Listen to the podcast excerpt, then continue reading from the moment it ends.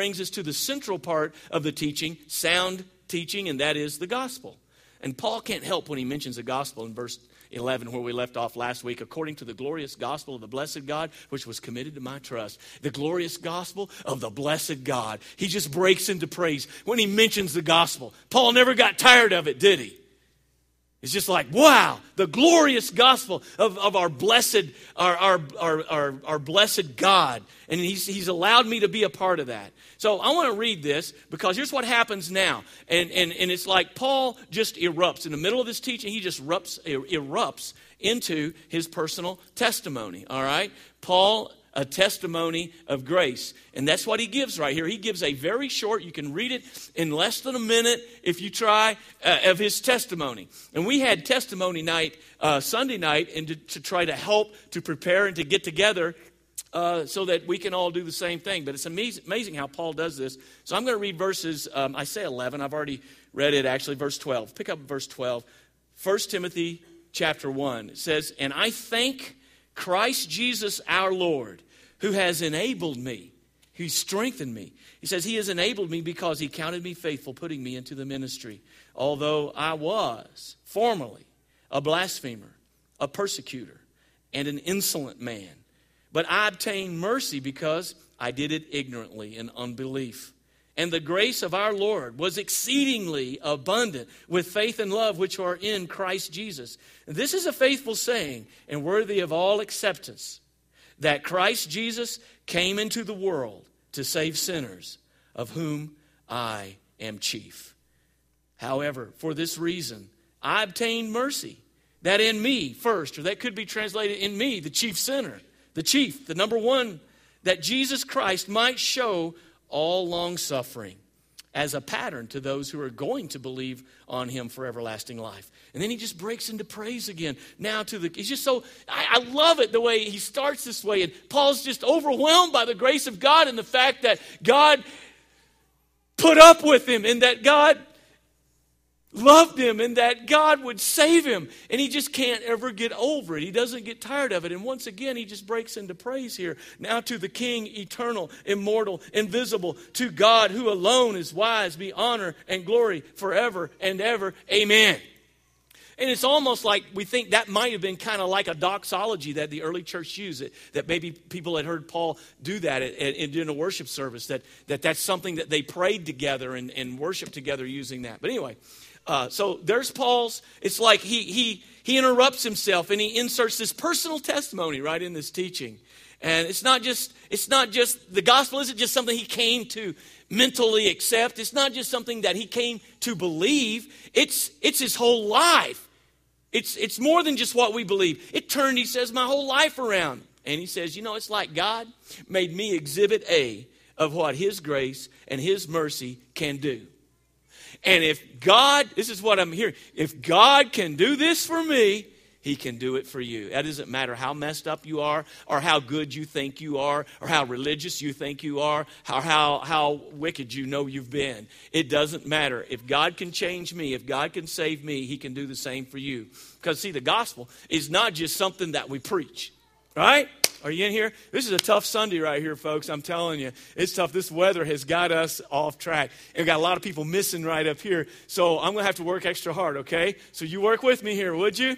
All right, because the gospel isn't just something that we preach, it's not just something that we believe, right? It is our very lives. So Paul, was once, as we know, a person that was totally bound up in false teaching or misguided understanding of the scriptures and a misguided understanding of God and of everything else. But uh, he was very religious, wasn't he?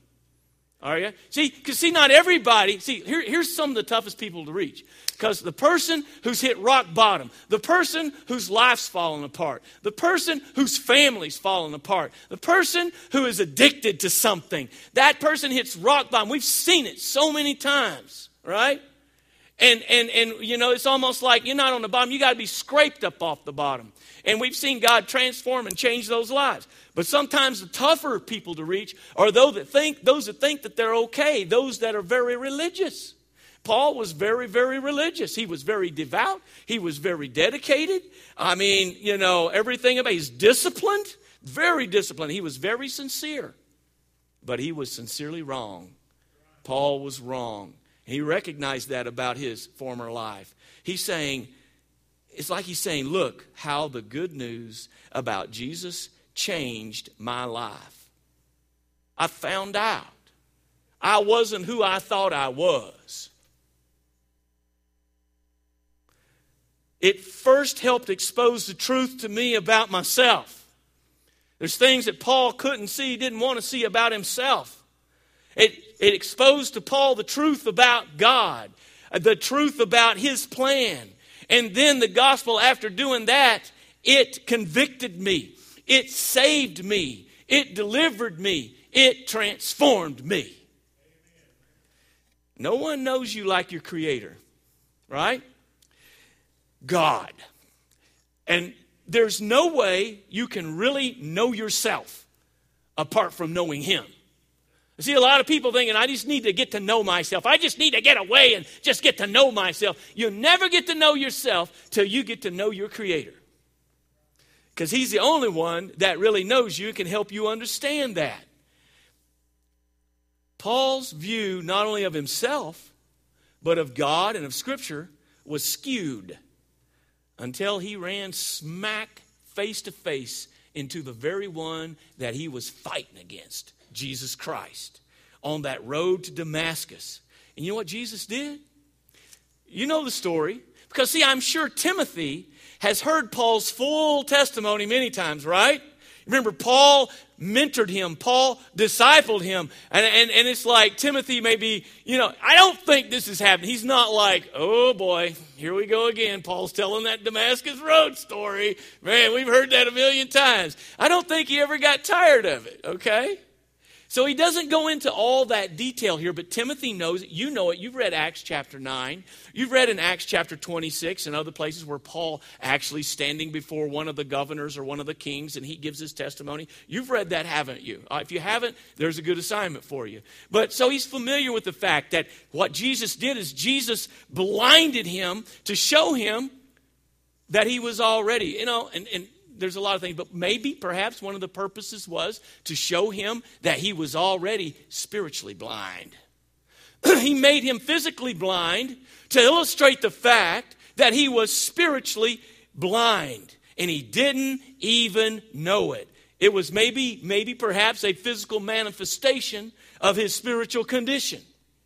And there are a lot of times that there may be physical manifestations that help teach us about our spiritual condition, right? Sometimes if everything's falling apart and everything that we touch just kind of turns bad and everything, maybe it is that God's trying to get our attention about something in our spiritual life and our walk with Him. It can be, and, and God uses many things like that. Could be that He's doing that with Paul. So finally, in this process, Paul comes to full faith in Christ. He understands, he listens, he hears it, he understands it, he repents of his sin, he comes to full faith in Christ. And you know what happened? We're not sure exact moment when that happened, but we know that when it did happen, what happened to his eyes? It was like he was blind, but it was like something like scales, it said, fell from his eyes and he could clearly see right? But it happened more than to his eyes, it happened to his heart as well because he saw the truth. And listen to this it changed everything. See, it's not like a lot of people today. It's like, oh, well, that's good. It's just one more thing I'm just going to add to my life. No, it becomes life. It changes life. It changes everything, or else it's not real. Remember, that was the thing last week. Paul was referring to Timothy, his true son, his genuine son, his legit son in the faith. We want to be legit. We want to be genuine. We want to be real. And so the gospel, we find out, isn't so much just about what we are to do. It involves and teaches us what to do and don't do, but it's more. The gospel is more than just about what we are to do and what we do. It's about what God has done on the cross already to make possible for things to change in my life. Uh, but Paul's pattern here for giving his testimony is, is just what we've been using. We talked about it Sunday night. Did you notice that? You need to be able to share your faith with people. And they need to be able to just really easy. You see that he begins, he, it starts out with who he was and what he was before he came to Christ. Then it refers to him coming to Christ. And then finally, who he is now in Christ. All right? And see, here's the thing you be able, you, and, and I pray that we can all take this. If you haven't received Christ, that you'll receive Christ today. And it starts your change, it starts your walk it, for all eternity. Because you're not only going to change your eternity of, of heaven instead of hell, but you're going to change your whole course of life now, right? And He's going to order my steps and direct my thinking and and and, and you can you can begin to show people that this is who i was this is how i thought this is how i lived this is how i came to christ how i began to understand the gospel and understand who he is and what he did for me. And i came to the point that i repented of my sins and trusted christ completely. I put my faith in his grace for salvation. And then this is how he not only changed but is continuing to change my life and bring my life into line with him.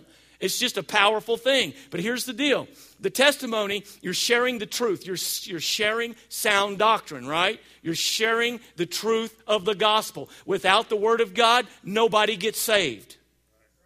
You have to have the Word of God. But you're also sharing yourself, like Paul, as an exhibit A. Because, see, they don't know if they believe the Bible. They don't know about all these churches and all these religions and all that, but they know you. And, and, and they see, see, how many people were afraid of Paul in the early days? A lot of people. I mean, they weren't so sure he changed. I'll never forget Curtis's testimony, right? Uh, Curtis's classic testimony of when God saved him and changed him. It said all of the, the people you used to run with wouldn't have anything to do with you because they were afraid that you'd changed. And then the Christians were afraid to have anything to do with you because they was afraid you really hadn't changed. So it kind of could put you in a tough spot, can't it? But here's the thing people are going to watch and they're going to see, and your life can preach the gospel. You don't, you see, some of the best preachers and the best evangelists we have aren't people who are very skilled with words. It's people who they see your life and they need to see something that can change. Before, you know, I felt God called me to preach, but there's a lot of things that needed to happen, and people in my family and people that I went to school with needed to see that there's something real, something unexplainable happening in my life. And, and that's the only thing that will give credibility to the words that you say. And here's the other thing you know, you can live a life and be delivered and build a, a testimony for Jesus and of his saving power. And it can take years to do that, can't it? And how quick can you blow it? One second. And you may or may not be. You, you know, with God's grace, you can start over. You know, you don't fall and stay down. What was it my father in law used to say? When you fall, you need to fall forward right? Fall forward and get up. Get up. Don't let the devil tell you you're a loser, you messed up, you can't do this. See there, see there. Isn't that the way the devil works? Because he's always trying to get us into temptation. This is no big deal. This is no big deal. Everybody does it, right? This is no big deal. Nobody, you know, is going to notice. Nobody this, nobody that. And then as soon as you give in to whatever that is, he's like, ah, see there? He turns. See there, you're no good. You're no Christian. You can't do this. You might as well give up. You might as well forgive it. He's a liar all the way around, isn't he? And he just uses whatever lie fits his circumstances. But see, God can. You may feel like, uh, you know what, I've, I've, I've, I've just ruined everything, but that's, it, it is what it is. You start right here, right now, and let Christ rebuild. Right? Amen? Amen. So, uh, and Paul, begins to share his testimony here. And it never gets old. It's very simple of who I was before, how I came to Christ, and who I am now.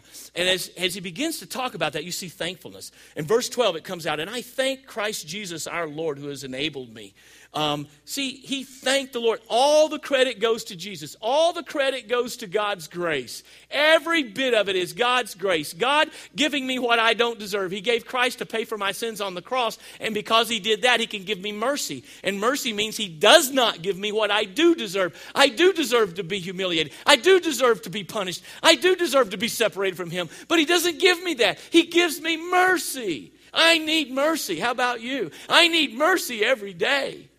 I pray God doesn't give me what I deserve. I pray He gives me Jesus, who I don't deserve. That's mercy and grace. And Paul knew that I didn't get here on my own. He knew he wasn't like all bowed up thinking, boy, look at me, I'm somebody. He never did that. See, humility is so important. In fact, over in 1 Corinthians 15 9, he says this. He says, For I am, a similar thing that he says here about being the chief of sinners. He says, I am the least of the apostles. He says, I'm not even worthy to be called an apostle because, why? I persecuted the church of God. But by the grace of God, I am what I am. Did you hear that? By the grace of God, I am what I am. And I want to just say that to you as my own confession. It's only by the grace of God that I am what I am. Amen. And his grace toward me was not in vain. Can we say that as well? God didn't waste anything on me because I'm going to take advantage of it. Amen. His grace toward me was not in vain. You know, it almost implies that God has shown grace and mercy to some people and they didn't take advantage of it. But it's not going to be in vain in my life. I'm not going to stop. I'm not going to quit. I'm not going to slow down. God's grace. I love the way Paul says that. Isn't it just real how we can get and and and uh, and in the scripture? I'm glad God gave real people like us through whom He gave us His word, so we can identify. Paul was so thankful for the grace of God and everything that was happening. So first thing was thankfulness for the source of grace. That's the first thing that you see there. He's thankful for the source of grace uh, because He gives God all the glory. Jesus is one who made it possible. Uh, and, and and literally, if you read in the original text, because I think most of us know that the New Testament was originally written in Koine Greek long before there was an English language and later on translated into our language languages. Um, and so the Greek word order is different than English. It was it's totally different because uh, it's just I, have you know studied it, but it's but sometimes word order is for emphasis, and the very first word in this sentence is thankful or grateful. Literally, it reads, "Grateful I am." Uh, Yoda from Star Wars must have studied Greek quite a bit. Grateful I am. I mean, I don't know. Paul may have done that, but but you know what I'm saying? That's just kind of the way it sounds right there. It's just like grateful, thankful. It's what I am. That's who I am. So he was so thankful, and it was expressed through Jesus as he gave himself as the substitute for my sins. I like how he calls him Christ Jesus our Lord. Have you ever noticed that? It's another little tidbit we want to just unpack right here in the Word of God that's alive and powerful. And I love being able to go through this whole letter because I promise you, when Paul sent that letter to Timothy, he didn't just read a sentence here and there. He read the whole thing. And that's why sometimes in preaching, I like to go through a whole book like that. We follow the teaching all the way through. But one thing you keep finding that pops up in Paul's teaching is where he calls Jesus, Christ Jesus, our Lord. You know why he does that? It's very powerful because, see, Jesus was not his first name and Christ his last name, okay? It, that's not true. It's actually names and titles. He's Christ. That's the Greek word that translates the Hebrew word for Messiah. He's the Messiah King. He is my King. He's King Jesus, Messiah, deliverer. The Messiah was going to deliver him, and he's my deliverer. He's my Messiah King. And he's Jesus. You remember before he was born, the angel said, You'll call his name Jesus, and the word Jesus means Savior. He's my Savior. He died on the cross for my sins. And He's also my Lord, my God. He's all of that. He's Christ. He's King. He's Savior. He's God. He's Christ, Jesus, our Lord. Right there, in just a few words, you get such a powerful message out of the Word of God. Don't miss it. Don't miss it. God, in His grace, not only chose to save him, but He says that I thank Him who has enabled me. He not only saved me, He enabled me. He strengthened me because He saved me. But guess what? On my own, I still don't have it. On my own, I still don't have strength. On my own, I still can't do what He wants me to do. But He not only saves me, He enables me. Please understand that the same God who saves you is the same God who will strengthen you, who will enable you. Anything He calls you to do, anything He commands you to do, anything He teaches you to do, He will enable you to do if you trust Him completely and totally. Now, if you try to do it on your own or to get your own credit or glory out of it, it's not going to go so well. He enabled me putting me, made me trustworthy. He enabled me because He counted me, He considered me faithful, putting me in the ministry. And that word for ministry is a word that means service. I'm here to serve. Just like Jesus said, I didn't come to be served, but to serve when He came to this earth as Savior. Now we get, listen, we get to serve. It's amazing that someone as untrustworthy as me that He would trust to serve Him. He never got over being thankful for the source of God's grace. It's like God has given us this indescribably valuable gift. He's given us this precious gift, and He's entrusted, you can have this, and He's entrusted it to us that we can use it for His glory. And Paul was amazed, especially considering all the stuff that happened in his past, that God would consider him faithful and trustworthy, not only saving him, but putting him in the ministry. What a privilege it is to serve. What a privilege. What a blast. What a glory it is to serve God. Amen? In whatever way He's called you to serve. So He's thankful for the source of grace, but He's also transformed by the power of grace. Transformed by the power of grace. He goes right into that because He's talking about I'm serving Him. Although, although it is still true. Now, I'm not going to dwell on this and I'm not going to tell you all the terrible things that I said and I did and the way that I used to cause people to be tortured and beaten and the things that I used to say to them to try to get them to blaspheme. I'm not going to glorify that. I'm just going to say this is what happened. You know it, and there's no sweeping under the rug. It is what it is. You know, in the same way in giving our testimonies. And, and I appreciate the effort many put into it. I don't want to glorify and go into too much detail about some of the bad things that I used to do, whether it was with drugs or with porn or with whatever it was or with your pride and self righteousness. You can state what it is in a way that we get it and we understand it, but all the glory and all the focus needs to go on Jesus. And that's kind of what Paul's doing here. Now, there's other places he gives a little more detail, but he says, although I was formerly a blasphemer, a persecutor, and insolent. An insolent man can also mean a violent man.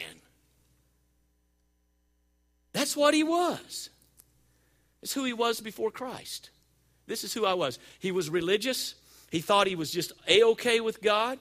He actually thought he was doing God a service. See, you can be wrong in either extreme, can't you? Right?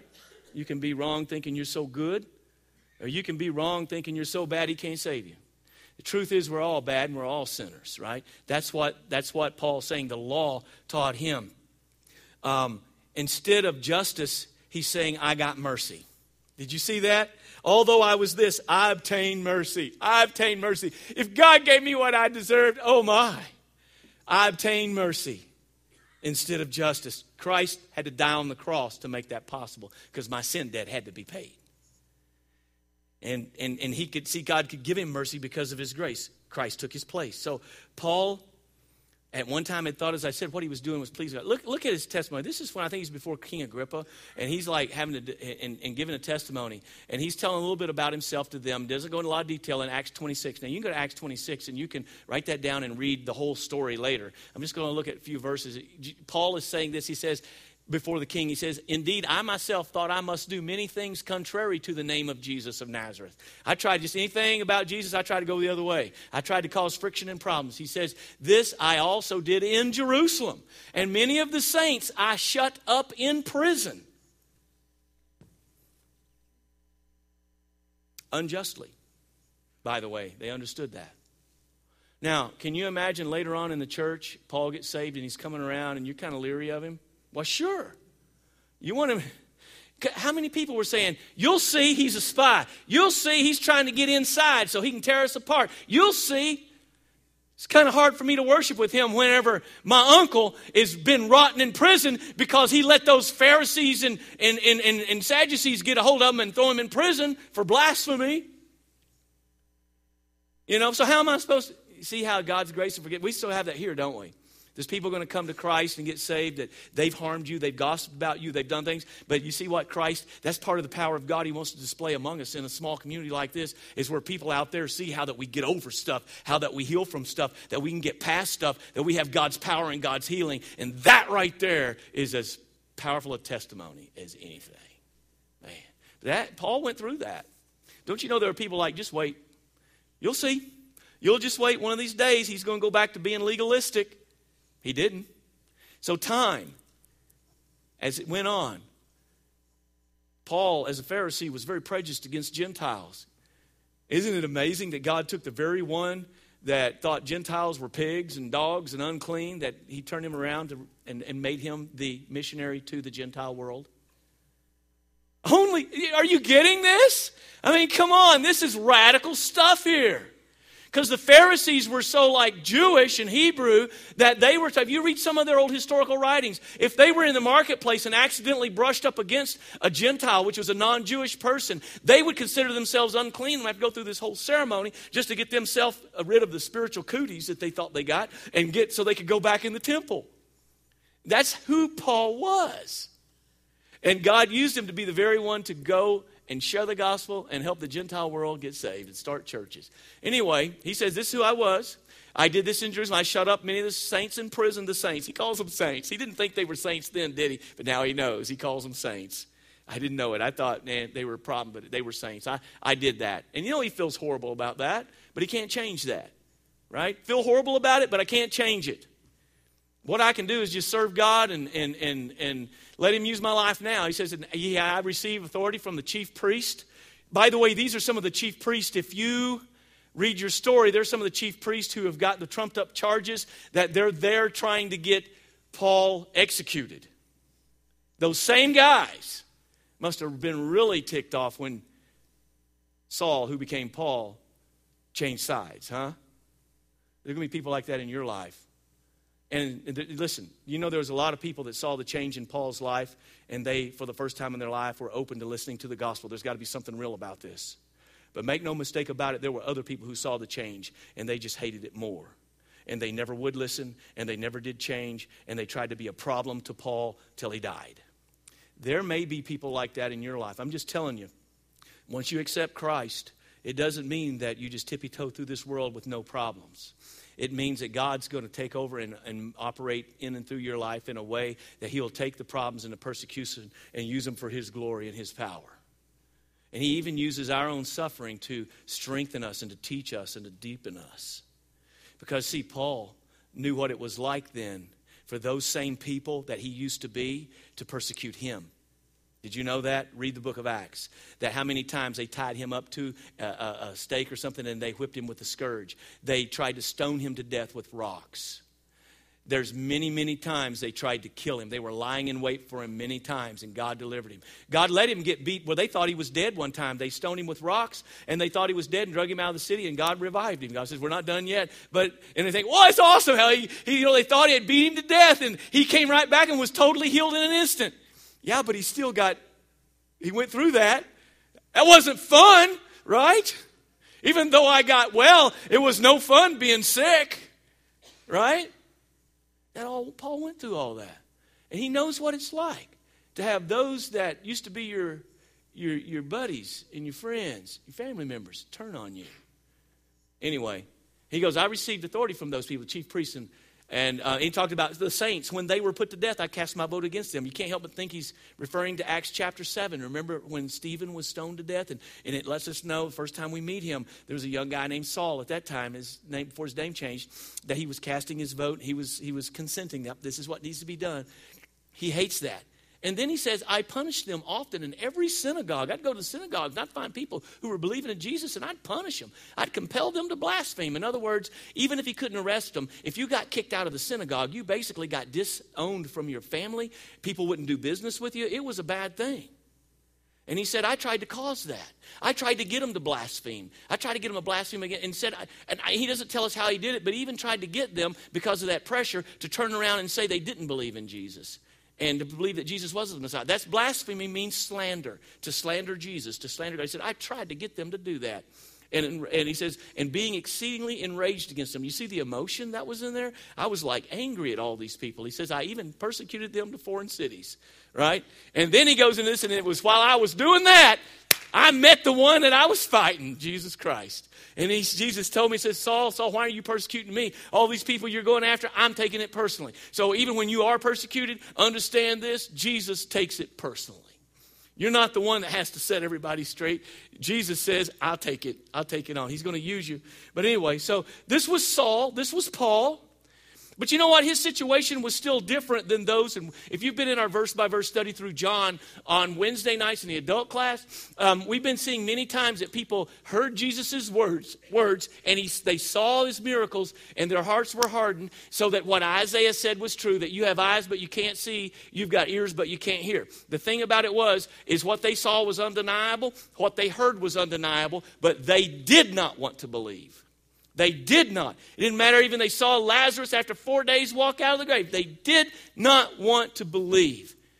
There can be people like that. That's different than Paul because he says, I obtained mercy because he says, why?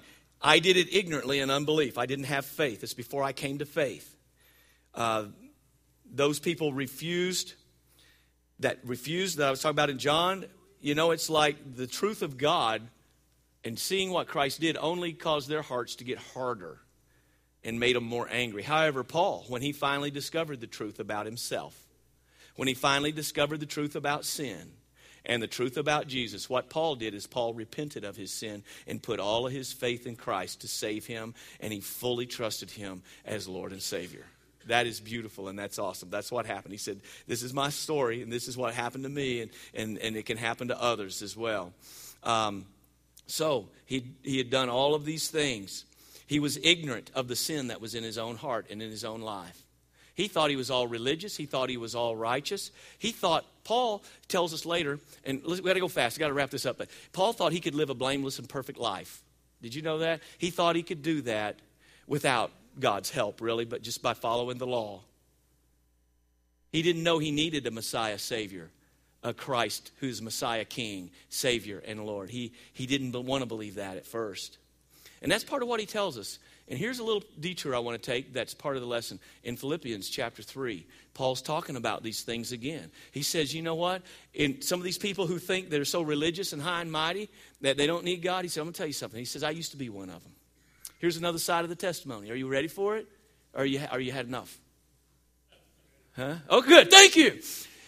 He says, though I also might have confidence in the flesh and what I can do. He says, if anyone else thinks he have confidence in the flesh, am I more? So you got all these people. He says, you think you really are a religious, crazy, you know, confident in self self righteous? He said, I, I had you beat. okay. Uh, he says, I was followed every aspect of the law in the Old Testament, which included circumcised the eighth day. He's of the stock of Israel even specifically the tribe of Benjamin. Benjamin, that's a little bit of pride issue because the only other legit king that God ever had uh, for Israel, besides out of the tribe of Judah, was a guy he was maybe named after, Saul, who was the first king. Didn't go so well with him, but anyway, Benjamin kind of was proud of that still. Tribe of Benjamin. I was a Hebrew of the Hebrews. I was a Jew's Jew, right? It sounded kind of funny too, but I'm not going to spell it. Anyway, I was just thinking about last week, okay? All right, anyway, never mind. Concerning the law of Pharisees, you didn't even think that was funny. Good. You're just, you're just like, you don't, should we laugh or not? All right. It says, concerning the law of Pharisee. See, he was a Pharisee. Concerning zeal, I persecuted the church. Concerning, listen to this, the righteousness which is in the law, blameless. If you took the law of Moses and on the outside, see, on the outside, you begin to look at my life, you would pretty much think, yep, boy, he can check the box. He's done it. Boy, he's all right, isn't he? he he's something else, man. That's, that's the thing. But at some point, the Lord showed him the truth about himself is that he wasn't really righteous and he wasn't really keeping the law. And he found out the whole purpose of the law was actually to expose sin. Uh, we studied some of that last week. And part of that struggle he's talking about in Romans chapter 7 when he's talking about how that the law doesn't save you, wasn't intended to save you. The law was intended to show you God's pattern, to show you, uh, and the moral law to show you what God wants. But the fact is, it exposes how you don't have it, and you need a Savior. You need mercy. You need grace. You need God living. There's see the print on the page can't do it. God's going to come and live on the inside. That word of God is going to come alive on the inside of you so that he empowers you, enables you to keep the word that he gives. But Paul thought he could just do it on his own. And so he's talking about that in Romans 7. He says then, so he comes to the point, he says, What shall we say then? Is the law sin? You know, if the law can't save you, is the law bad? Talking about the law of Moses. And he says, Certainly not. On the contrary, I would not have known sin except through the law. See, there's the purpose of it. That's how I knew sin. For I, and, and, but you see, Paul said, according to that, I thought I was blameless. Let me just say something. On those Ten Commandments, you can kind of look at the surface thing, right? Well, nobody's seen me dishonor my parents. No one's seen me bow to an idol. No one's heard me take God's name in vain. No one's seen me steal anything. No one's caught me committing adultery. I've never murdered somebody. You know, all those parts of it, you know, it's kind of like, but then here comes Jesus along later and he tells us it's not just the act, it's the thought behind the act. In other words, you may say, I've never committed adultery, but if you look lustfully and you're doing it in your mind, you got the heart of an adulterer. You're, you're guilty. You're a sinner. If you, if you get angry without a cause and this anger goes so far, then, then you may not have killed anyone, but you've got the heart of a murderer. You have hate and bitterness and unforgiveness in there. You're guilty. You're a sinner. See what I said? Jesus said it's not just the act, it's the thought behind the act. So he takes it even deeper. But they didn't like to do that. They just looked at the surface. But you know, every one of those are surface things that you can look outside and it looked like everything was good. But there's one commandment that is not outside, it's inside. Which one is it? See, unless you steal something, I don't know that you're coveting, that you're desiring to have what someone else has. And that last one, thou shalt not covet. If you bear false witness, I may hear that. But this one is an inside one. And I think Paul is telling us that he could go through the list and check everything off, and this is one he thought was okay, but finally, somehow in the law, it jumped up and it hit him that he did. Maybe it was coveting being a higher authority in, in Pharisees or, or something like that. But at some point, he was hit with the fact that on the covetousness is an inside job. I can't look at anybody, I can't look at anything and, and, and see what's going on in your heart because it's a condition of the heart. And he said, For I would not have known covetousness unless the law had said, You shall not covet. And so, this is something that God was uh, revealing to him and showing him that there's something going on inside you, and you are not righteous. You're not. You're not. You're not where you need to be. Um, and then in verse 13, so in verse 13, he says, eh, eh, so he, he found out, the Lord showed him the truth about himself. He used the law to do it. So the law's good. God used the law to show me that. And he found out that through the, that, that though the law is good and spiritual, he was neither good nor spiritual. He needed Jesus. He says, Has then what is good become death to me? Because when I realized I was a sinner, that meant I was spiritually dead. He says, Certainly not. But what's the purpose then? So, sin, that it might appear sin, sin was producing death in me through what is good, the law. I was coveting. And so, what was the purpose of the law? To expose that sin. And listen to this part so that sin might, through the commandment, might become exceedingly sinful. I like the way he says that. God wanted to see how sinful my sin is, how exceedingly sinful my sin is. That's what God wanted me to do.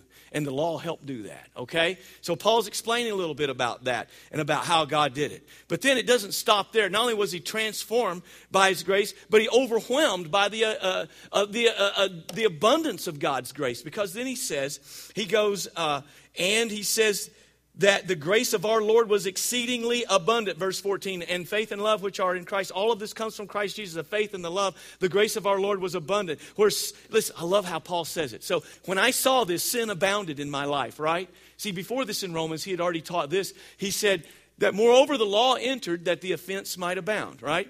Purpose of the law is to expose our sin. Are you still there? And it causes it to seem like, oh, there's no hope for me. But he says, moreover, the law entered that the offense might abound. But where sin abounded, grace abounded much more. Amen. And my sin seems so great, but guess what? God's grace is even greater. I mean, where my sin began to overflow, God's word tells me that grace super overflowed. And that's kind of the same thing he's saying here that the grace of our Lord was exceedingly abundant. The word there is super abundant, super abounded. It's, it's a Greek, um, it's a prefix, uper. Like we get the word hyper. Maybe you can say the word super from that. And so it's super abounded over my sin. I want to tell you, no matter what your sin is, God's grace overflows even more than any sin you have. Hallelujah. I don't want to get over that. Christ came in the flesh, and Christ kept the law perfectly. That's why he was able to go to the cross and take all of our sin, and as a substitute, the only one qualified, fully God, fully human, to die and pay the price for our sin debt on the cross. That's what Paul was saying to the Corinthians when he said, Get this verse down. This is such a powerful verse.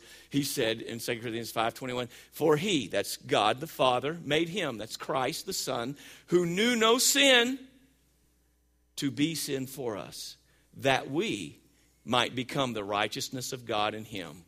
So now I become righteous. My sin's forgiven, but the righteousness I have is Jesus' righteousness that's deposited in my life. When he died on the cross, he became sin for us. My sin was deposited on Jesus, and he paid it in full. And then God takes his righteousness and deposits it. That's quite an exchange, isn't it?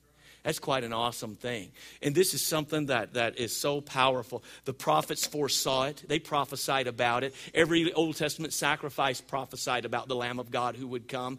And, and then it became clearly revealed on the cross. In the words of Martin Luther that he wrote in the 1500s, listen what he wrote. He said, Jesus became sin for us. Listen, Jesus on the cross became the greatest murderer, became the greatest adulterer became the greatest thief, the greatest rebel, and the greatest blasphemer there ever was. our most merciful Father sent his only Son into the world and said to him, Jesus, you will become Peter the denier. You will become Paul the persecutor, blasphemer, and cruel oppressor. You will become David that adulterer. You will become Adam that sinner that ate the fruit in paradise. And Martin Luther said that all those years ago, and it, and, and it changed his life understanding that. He became those things and died for those things to cover our sin debt and satisfy the holiness and justice of our God. And that's why he says in verse 15, This is a faithful saying and worthy of all acceptance that Christ Jesus, there it is again, came into the world to save sinners, of whom I am chief.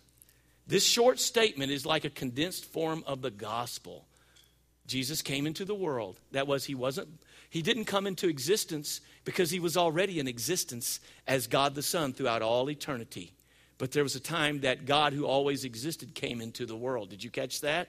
I'm telling you, the Word of God is alive and powerful, and we read right past it. That He came into the world. Why? What's His purpose statement? To save sinners. That's the reason why. Oh, I'm a sinner. I'm a no good sinner. Good. You qualify. Huh? That's why He came. Oh, Jesus, I can't worship because I'm a sinner. Jesus said, You're the reason I came. I'm ready to do something about that. Hallelujah. and so He came into the world to save sinners. John 3 17 says, For God sent not his Son into the world to do what? Condemn the world, but that the world through him might be saved. He's in the saving business. So the purpose of salvation isn't just to get me out of earth and into heaven, it's to display God's grace in me right here on planet earth. God's grace, God's power, God's patience, and to show it's about the patience of God and that I'm a true child of God. The last thing, oh, hallelujah, amen. Woo! Okay, last thing is not only that, but he was determined to be an example of grace. That's why he says in verse 16, however, for this reason I obtained mercy. Why did God show me mercy? Just so I could go to heaven? No, just so God could work through my life even here and now, right here. Amen. So that he says, that in me first. Now, that word first is the same word that's translated chief in verse 15. So that's what he says I'm the chief of sinners. This is faithful saying. It's almost like this is saying that was said in the, in the early church. And Paul says, This really applies to me that, that uh, Christ came to the world to save sinners, and I'm a chief. I'm like the worst. I'm number one. That word chief means number one, first. And so he says, and the one reason I obtain mercy is that in me, the first, the number one sinner, is almost what he's implying there, uh, is that, that through me, that he can show all that he showed that, that he showed all long suffering, his patience in him. So it could be a pattern to those who are going to come and believe. So they can look at my life and see if there's hope for him. There might be hope for me. Amen. You know, Paul went through persecutions and struggles. People see that your life just hasn't been easy. It's not that you just went up and prayed and were baptized and life's been easy. There's been struggles. There's been pitfalls. There's been failures.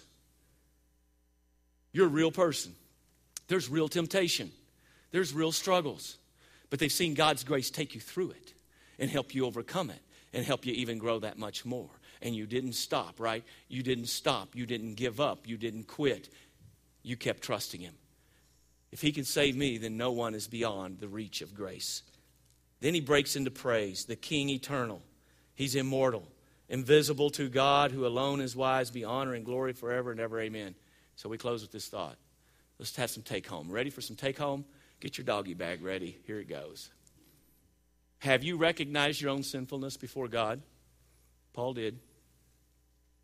Do you understand that Jesus has made you an offer too good to refuse? Why would you want to try to do it on your own? Why would you ignore what he's already done?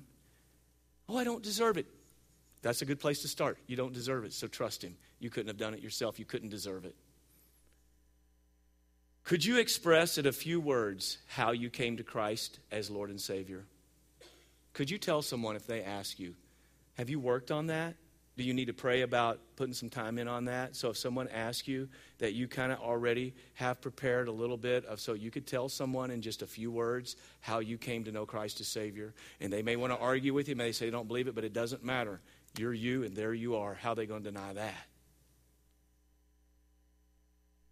Is God still demonstrating his power through you and transforming, molding, and shaping your life?